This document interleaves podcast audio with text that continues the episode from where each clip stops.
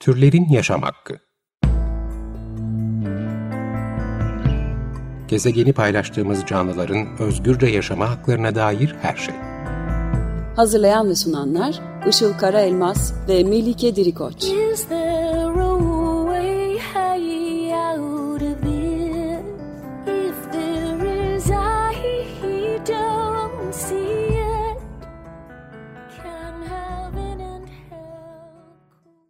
Merhabalar, 95.0 Açık Radyo'da Türlerin Yaşam Hakkı programı başladı. Ben Işıl Karaelmaz. Merhabalar, ben de Melike Dirikoç. Teknik Masa'da Selahattin Çolak'la birlikte kayıt alıyoruz. Bu haftaki destekçimiz Bülent Erkmen'e ve diğer tüm destekçilerimize teşekkür ediyoruz. Ee, bu hafta konuğumuz yok. Ee, hayvan hakları mücadelesinin neden e, sol da dahil aslında herkes ilgilendiren bir mücadele olduğuna dair e, makale e, bir makaleden e, bölümler okuyacağız. Abolisyonist hayvan hakları kuramcıları e, Anna E. Charlton, Sue Ko, e, Gary Le Francion'un Sol Neden Hayvan Haklarını Desteklemedi e, isimli makalesinden olacak bu bölümler. E, bu makale Birikim Dergisi'nin 195 nolu e, sayısında yayınlanmış e, ve Elçin Gen tarafından e, Türkçe'ye e, çevrilmiş. Dilerseniz girişiyle e, sizlerle paylaşmaya başlayalım. Hayvan Hakları Hareketi geçtiğimiz 20 yıl içinde muazzam bir gelişme gösterdi. Hayvan hakları savunucuları da hayvanların deneylerde gıda, tekstil ve eğlence sektörlerinde kullanılmasına etkin biçimde karşı çıktılar. Bu konuyu kamuoyunun gündemine taşımayı başardık. Yanık deneylerinde alev lambasıyla dağlanan tazıların ve domuzların, hiçbir işe yaramayan pahalı kafa yaralanması deneylerinde beyinleri hızlandırılan primatların korkunç görüntülerini herkesin görmesini sağladık. Süt danalarının doğduktan bir gün sonra annelerinden ayrıldığı, 50 santimetrelik bataryalara hapsedilip kas gelişimlerinin engellendiği, tüketiciler sırf süt danası yiyebilsin diye kansız olmalarını sağlamak için sadece sıvıyla beslendikleri konusunda hemen hemen herkesi bilgilendirdik. Hayvanlara yönelik kötü muamelenin ardı arkası kesilmiyor bugün. Ancak çok bilinçsiz ya da duyarsız insanlar postmodern to teknoloji toplumunda hayvanların çok kötü muamele gördüğü gerçeğini inkar edebilir. Gel gelelim solun bu konudaki tavrı hayvan hakları hareketine ya görmezden gelmek ya da bu harekete kuşkuyla belki de düşmanca yaklaşmak oldu. Hayvan hakları hareketi solun nezdinde tam anlamıyla bir burjuva hareket, esasen beyaz, üst sınıf, apolitik, hatta muhafazakar bir hareket. Hayvan hakları savunucuları da hayvanların çıkarlarını insanınkilerden üstün tutan, çoğu zaman yoksulların çıkarlarına zarar vermeyi göze alan insanlar. Reformistlerin bu tepkilerinin altında yatan belli başlı dört neden var. Bunların gerekçelerini anlayabiliriz ama kesinlikle meşru değiller. Birinci neden öncelikle reformistler tarihsel kökenleri itibariyle ev hayvanları ile ilgili olarak 19. yüzyılda gelişen orta ve üst orta mefhumuna dayanan sınıfın özel yönetilen burjuva menşeli eleştiriye bağlı olan bir harekete mesafeyle yaklaşıyorlar. Buradaki örtük kabul şu, Bugün hayvan hakları felsefesinin orta ve üst sınıf mülkiyet mefhumlarıyla bağlantılı olduğu düşünülüyor ve yalnızca işçi sınıfının hayvanlara kötü muamelesine karşı çıkıldığı iddia ediliyor. İkincisi her ne kadar çoğu aydınlanmış kimse hayvanlara insanca muamele edilmesini savunsa da reformistler şunu fark edemiyorlar ki hayvanlar başka bir kişinin özel mülkü olarak görüldüğü sürece onlara insanca muamele edilmesi söz konusu olamaz. Yani özel mülkiyete şiddetle karşı çıkanlar hayvanlar söz konusu olduğunda bu eleştirilerini bir yana bırakıp hayvanların özel mülk statüsünü kabul ediyor. Kapitalist ya da sosyalist bir toplumda akla gelebilecek her türlü amaç doğrultusunda kullanılmalarında herhangi bir sorun görmüyorlar. Üçüncüsü ve belki de en temeli reformistler türcülük ya da tür ayrımcılığı mefhumlarını hiçbir zaman açıkça reddetmiyor. Biyomedikal endüstrinin ve tarım işletmelerinin propagandalarını benimsiyorlar ve sanıyorlar ki hayvan hakları hareketi ve türcülük doktrini hayvan hakları ile insan hakları arasında denklik kuruyor ya da hayvanlara toplumun en yoksul mensuplarına ya da özürlülere kıyasla daha fazla hak tanınmasını savunuyor. Bunlar çok yanlış yorumlar ama yukarıda da değindiğimiz gibi hayvanları kullanmaktan çıkar sağlayan büyük işletmelerin sürekli olarak öne sürdüğü ana akım basında da yansıması bulan, bulan, bulunan iddialar. Dördüncüsü pek çok reformist hayvan refahına yönelik çabaları hayvan hakları mücadelesi sanıyor.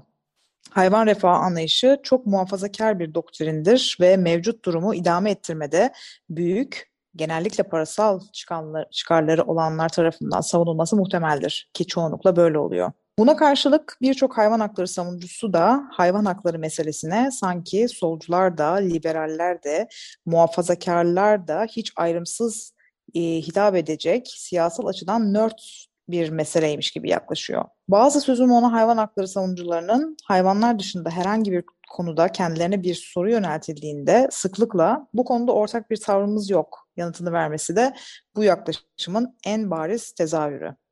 Bu yazıda hayvan hakları hareketinin tarihsel ve kuramsal temellerinin izini süreceğiz. Solun bu hareketi fena halde yanlış anladığı, bu hareketin solun duyarlılıklarına uzak ya da siyaseten tarafsız olmak şöyle dursun, doğru anlaşıldığı takdirde sola hatta işçi sınıfına ait bir hareket olduğu sonucuna varacağız diye bir giriş yapıyorlar. Evet, bu girişin ardından şimdi okuyacağım bölümde bu e, girişte bahsettiği dört nedenden birincisinin neden meşru olmadığını anlatmaya başlıyor. Yani hayvan hakları hareketinin elitist bir kökeni olduğu iddiasına e, yanıt veriyor. Howard Parsons, Marx, Marx and Engels on Ecology adlı eserinde yani e, Marx ve Engels Ekoloji Hakkında adlı eserinde sosyal reformcuların hayvanların hayat koşullarının iyileştirilmesiyle doğal olarak ilgilendiğini ama hayvanlarla ilgili kaygıların daha ziyade varlıklı sınıflar, yüksek gelirli ya da profesyonel meslek sahibi insanlar arasında doğduğunu iddia eder. Bu insanların da kaynakların halk tarafından ya da sosyalist bir yönetimle denetlenmesi olasılığı karşısında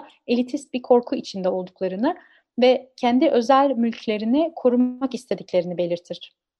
Bu görüş çerçevesinde işçi sınıfı reformun kurbanıdır. Çünkü reformcular zenginlerin tilki avı gibi kanlı zevklerini hedef almayıp sadece alt sınıfların hayvanlara yönelik kötü muamelesini ortadan kaldırmaya çalışmakla hiç de adil olmayan bir yaklaşım benimsemişlerdir. İşçi sınıfı aynı zamanda reformun önünde bir engel olarak görülür. 19. yüzyıldaki hayvan deneyi karşıtı hareketin tarihini anlatan temel kaynak olarak değerlendirilen kitabın yazarı Richard French, hareketin başarısızlığa uğramasının nedeninin işçi sınıfının derin kayıtsızlığı olduğunu belirtir. Hayvan hakları hareketinin köklerinin yalnızca burjuva ideolojisine dayandığı görüşündeki sorun, bunun tamamen yanlış olması. Hareket içerisinde kuşkusuz burjuva bir unsur yer alıyordu. Ama bu unsurun rolü o kadar abartılıyor ki, sosyalist düşüncenin harekete doktrin düzeyindeki katkısı da kadınların ve işçi sınıfının pratik katılımı da göz ardı ediliyor. 19. yüzyılda hayvanlarla ilgili kaygılar büyük ölçüde Bentham ve Mill gibi liberallerce, Shaw, Henry Salt ve Edward Carpenter gibi sosyalistlerce dile getirildi. Bu insanların hepsi de hayvanların sömürülmesine karşı çıktı ve başka toplumsal davalarda da etkin olarak yer aldılar. Örneğin hayvanların sömürülmesine karşı çıkan Francis Cobb, kadınlarla çocuklara yönelik şiddete ve pornografiye de yılmadan karşı çıkıyordu. Vejeteryan ve hayvan deneyi karşıtı olan Charlotte Despard, kadınların toplumsal ve siyasal birliğinin genel sekreteriydi ve genel oy hakkı hareketini destekleyen etkinlikleri nedeniyle hapse girmişti. 1907'de Londra'da sendikacılar, feministlerle ve hayvan deneyi karşıtlarıyla güçlerini birleştirip hayvan deneylerine karşı çıktılar. Üstelik Engels'in erkek emeğinin yerini daha ucuz kadın emeğinin alacağı yönündeki uyarısına rağmen. Old Brown Dog Riots yani yaşlı kahverengi köpek isyanları adıyla anılan bu eylem bugün pek az insan tarafından biliniyor. Bu üç grup Londra Üniversitesi'nden bir grup doktor ve tıp öğrencisiyle düpedüz savaş yaptı. Eylemcileri dağıtmak için atlı polislerin iki kez müdahale etmesi gerekti. Carol Lansbury bu olaya ilişkin tarihsel incelemesi The Old Brown Dog'da kadınların da işçilerin de tıbba kuşkuyla baktığını ve hayvanlar üzerinde yapılan deneylerde kendileri üzerinde uygulanan baskının simgelerini gördüklerini anlatır. Üzerinde deney yapılmak üzere canlı halde kesilip biçilen hayvan, kesilip biçilen kadını temsil ediyordu. Jinekoloğun masasına yatırılan kadını, zamanın pornografi edebiyatında teşhir edilen kadını. Lansbury, tedavi görmeye paraları yetmeyen kadınların tıp öğrencilerinin eğitiminde model olarak kullanılmak için gönüllü olmaya zorlanmak suretiyle nasıl birer eğitim aracı haline getirildiklerini ayrıntısıyla ele alır. Derslerin malzemesi haline getirilen kadınlar haysiyetlerini ayaklar altına alacak şekilde vücutlarının çeşitli yerlerini elleyip duran onlarca öğrencinin bakışları altında bir doktor tarafından muayene ediliyor, birer nesneye dönüştürülüyorlardı. İşçilerin hayvanların deneylerde kullanılmasına karşı çıkma nedeni o hayvanlarda kendi suretlerini görmeleriydi.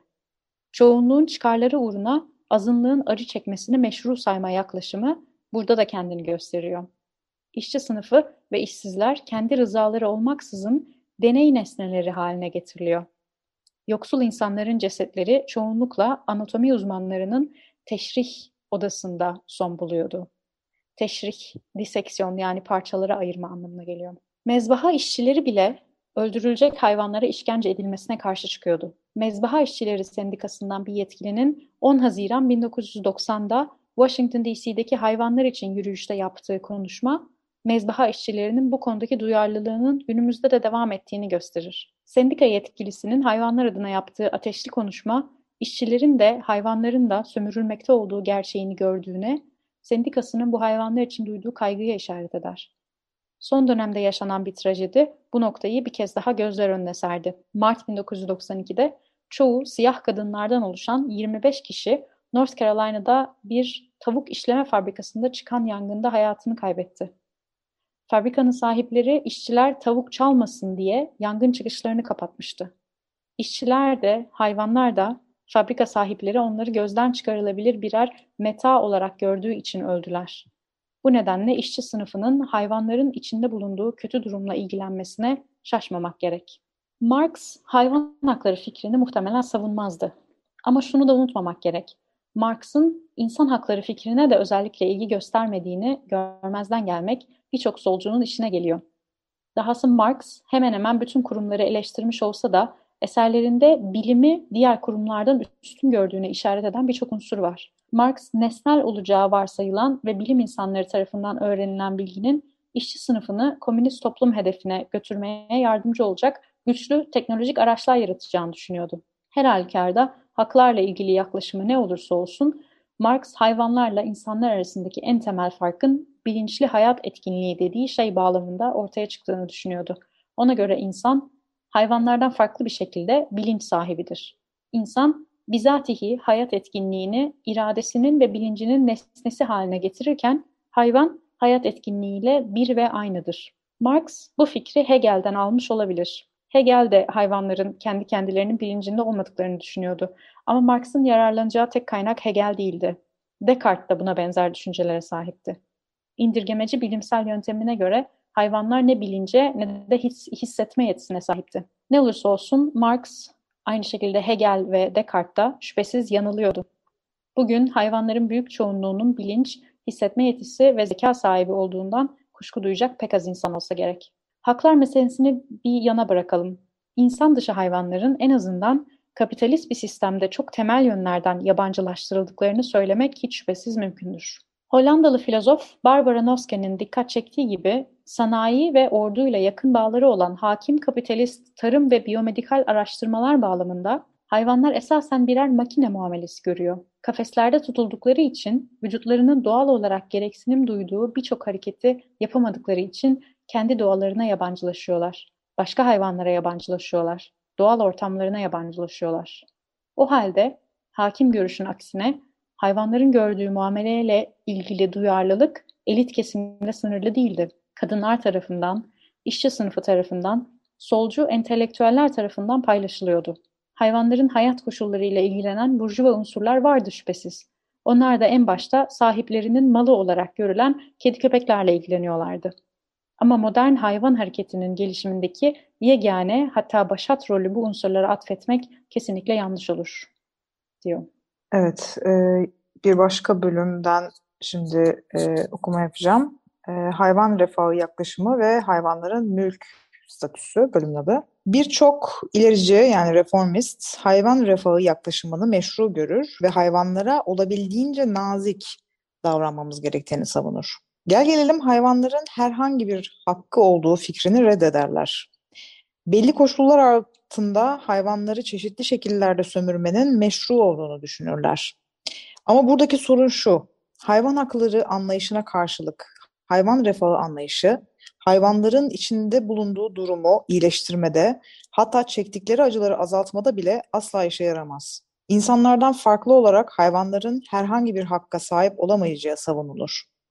İngiliz uluslar topluluğu ülkeleri ile ABD'nin mevcut hukuk sisteminde ve hemen hemen bütün Avrupa ülkelerinin medeni kanunlarında hayvanlar insanların malı olarak görülür. Sadece birer nesnedir onlar. Kuşkusuz hayvanların mülk statüsünü değiştirme ve hayvanlara hak tanıma yolunda görünürde bazı değişiklikler içeren, en azından insanlara hayvanları dolaysız olarak ilgilendiren bazı sorumluluklar yükleyen birçok yasanın çıkarıldığını inkar etmiyoruz. Ama bu yasalar hayvan refahı yaklaşımını temel alıyor. Bu da hayvanların insanların malı olduğunu kabul eden, insanca yollarla ve gerekli olduğu sürece sömürülmelerinde sakınca görmeyen bir yaklaşım. Hukuk sisteminde hayvanların mülk olarak değerlendirilmesinin de nedeni ortada. Kapitalist toplumumuzda hayvanların sömürülmesi işlevsel açıdan vazgeçilmez. Gıdadan savunmaya, kozmetikten tekstile, ilaç sektörüne kadar neredeyse bütün sanayi kollarında hayvanlar ya da hayvan ürünleri kullanılıyor. Hayvanların mülk statüsü kölelere sahiplerinin, kadınlara eşlerinin ya da babalarının malı olarak muamele edilmesinden hiç de farklı değil. Hissetme yetisine sahip varlıkların köle ya da mal statüsüne indirgendiği hiçbir durumda sahipleriyle aralarında çıkan çıkar çatışmasında kazanan taraf onlar olmayacaktır. Köle sahiplerinin kölelerini nedensiz yere öldürmesini yasaklayan kanun hiçbir zaman uygulanmadı. Çünkü mahkemeler kendi malına kasten zarar veren bir kişinin geçici delilik yaşadığına karar veriyordu. Parmak hesabı ifadesi erkeklerin eşlerini baş parmaklarını geçecek kalınlıkta bir sopayla dövmesini yasaklayan bir kanuna dayanır. Bu kocalarının malı olarak görülen ama ahlaki muameleyi de hak ettikleri düşünülen kadınları korumak amacıyla tasarlanmış refah temelli bir yasaydı. Peki ya hayvan hakları? Başka bir bölüme geçtik. Sol şu soruyla asla yüzleşmedi. İnsan dışı hayvanlara hukuki statülerini belirlemek amacıyla mal muamelesi etmek ahlaki açıdan kabul edilebilir mi? Sol bu soruyla hesaplaşmadığı için hayvan refahı kuramını destekleyip hayvan hakları kuramını göz ardı etti. Ama böyle yapmakla hayvan hakları hareketinin temelinde yatan güçlü bir doktrini de görmezden geldi. Bu doktrin türcülüğün yani tür ayrımcılığının reddidir. Türcülük bir varlığın ahlaki cemaate dahil olup olmayacağına hangi türün üyesi olduğuna bakarak karar vermektir.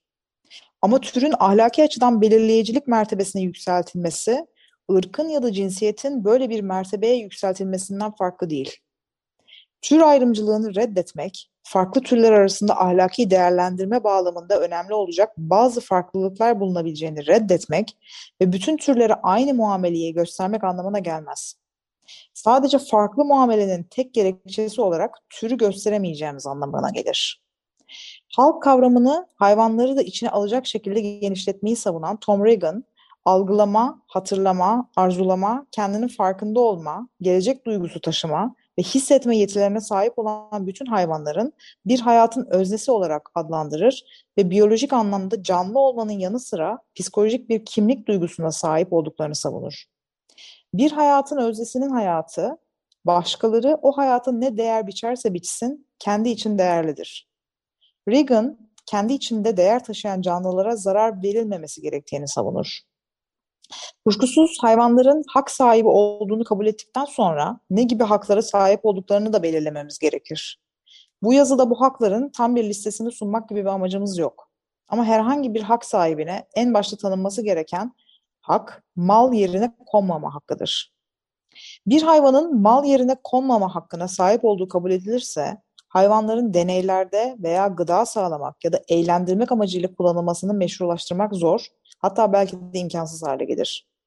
Hayvan hakları ile ilgili tartışmada hakları hayvanları da içine alacak şekilde genişletmek zorunda olmadığımızı, çünkü hayvanların ahlaken hak sahibi olamayacaklarını iddia edenler oldu. Bu teze göre haklar insanlar tarafından yaratılmıştır ve sadece insanların hak talebinde bulunması uygundur. Tarihsel açıdan haklar kökenleri itibariyle ayrıcalıklı bir elitin ürünüydü. Magna Carta'nın imzalanmasında işçi sınıfının payı yoktu. Hak kavramı giderek daha geniş kesimleri içine alacak şekilde genişletildi. Yoksa hak kavramının başından beri tüm insanları veya yalnızca insanları kapsaması düşünülmemişti. Bugün hukuk ne hak kavramının oluşturulmasına rol oynaması ne de herhangi bir yükümlülük taşıması söz konusu olabilecek çocuklara ve zihinsel özürlülere de haklar tanıyor. Hayvan hakları söz konusu olduğunda çetin sorunların gündeme gelmesi kaçınılmaz. Ama aynı durum insan hakları için de geçerli. Evet, burada e, derleme makale orijinal makalenin bazı kısımlarını atlayıp sonuç kısmına geçiyor. Yani sol neden hayvan haklarını desteklemeli sorusuna olan cevaplarını yazarlar şöyle toparlıyorlar. Türcülüğün reddi diğer önyargı biçimlerinin de reddedilmesi gereğini içerdiği için güçlüdür. Hayvan hakları savunucuları hayvanların sömürülmesine ahlaken yanlış olduğu için karşı çıkarlar. Çünkü hayvanların sömürülmesi ahlaki cemaate ait olma kriterinin keyfi ve ahlakla ilgisiz bir biçimde belirlenmesine dayanır. Tıpkı ırkçılık, cinsiyetçilik ya da homofobi gibi. Ahlak kelimesini burada etik e, anlamında kullanıyor tabii. Türcülük, insan dışı hayvanların iktisadi çıkar adına sömürülmesine göz yumar. Tıpkı iktisadi adaletsizliğin işçi sınıfının sömürülmesine yol açması gibi. Hayvan haklarının tanınması yoksulların çıkarlarına ters düşmez. Bilakis onların yararınadır.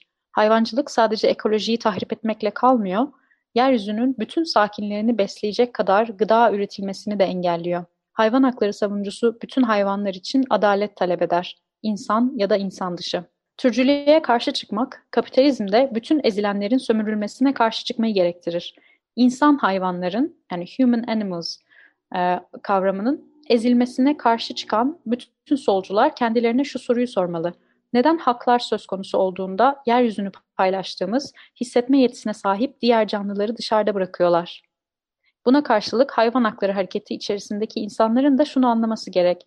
Tutarlı bir hayvan hakları hareketi bütün canlılar için adalet talebinde bulunmalı. Aksi halde hareketimizin insanları umursamadığı eleştirisini haklı çıkarırız diyerek burada bırakalım. İngilizce orijinali daha uzun dediğimiz gibi ama bizce bu kadarı da hayvan hakları mücadelesinin politik önemini anlatmaya yetiyor diye düşünüyoruz. Daha önce bu programda baskının ortaklıkları adında bir bölüm yapmıştık. Orada da bahsettiğimiz gibi ve sık sık bölümlerde e, anlatmak anlatmaya çalıştığımız gibi mücadelelerin ortaklığı e, vurgusunu yaptığı için bu makaleyi paylaşmak istedik sizinle. Bu kesişimselliğin çok önemli olduğunu düşünüyoruz. E, o nedenle bu makaleyi bugün paylaşmak istedik. Evet e, ve her şey politiktir. E, hayvan hakları da dahil diyerek programı kapatalım isterseniz yavaştan. E, 95.0 Açık Radyo'da Türlerin Yaşam Hakkını dinlediniz. Bugün hayvan hakları mücadelesinin neden sol da dahil herkesi ilgilendiren bir mücadele olduğuna dair e, bir makaleden, derleme bir makaleden e, okuma yaptık. E, abolisyonist hayvan hakları kuramcıları Anna E. Charlton, Sue Ko, Gary L. Francion'un Sol Neden Hayvan Haklarını Desteklemeli isimli e, makalesinden bölümler okuduk. E, okuduğumuz makale Birikim Dergisi'nin 195. sayısında Temmuz 2005'te yayınlanmış olan sayısında e, yayınlanıyor ve Elçin Gen tarafından Türkçe'ye çevriliyor. E, türlerin yaşam hakkı ile ilgili öneri ve yorumlarınız için veya makalenin e, orijinalini de e, almak isterseniz e-mailimiz turlerinyasamhakki.gmail.com Dinlediğiniz için teşekkür ederiz. Haftaya görüşmek üzere. Hoşçakalın. Görüşmek üzere. Türlerin Yaşam Hakkı Gezegeni paylaştığımız canlıların özgürce yaşama haklarına dair her şey. Hazırlayan ve sunanlar Işıl Karaelmaz ve Melike Dirikoç. Is there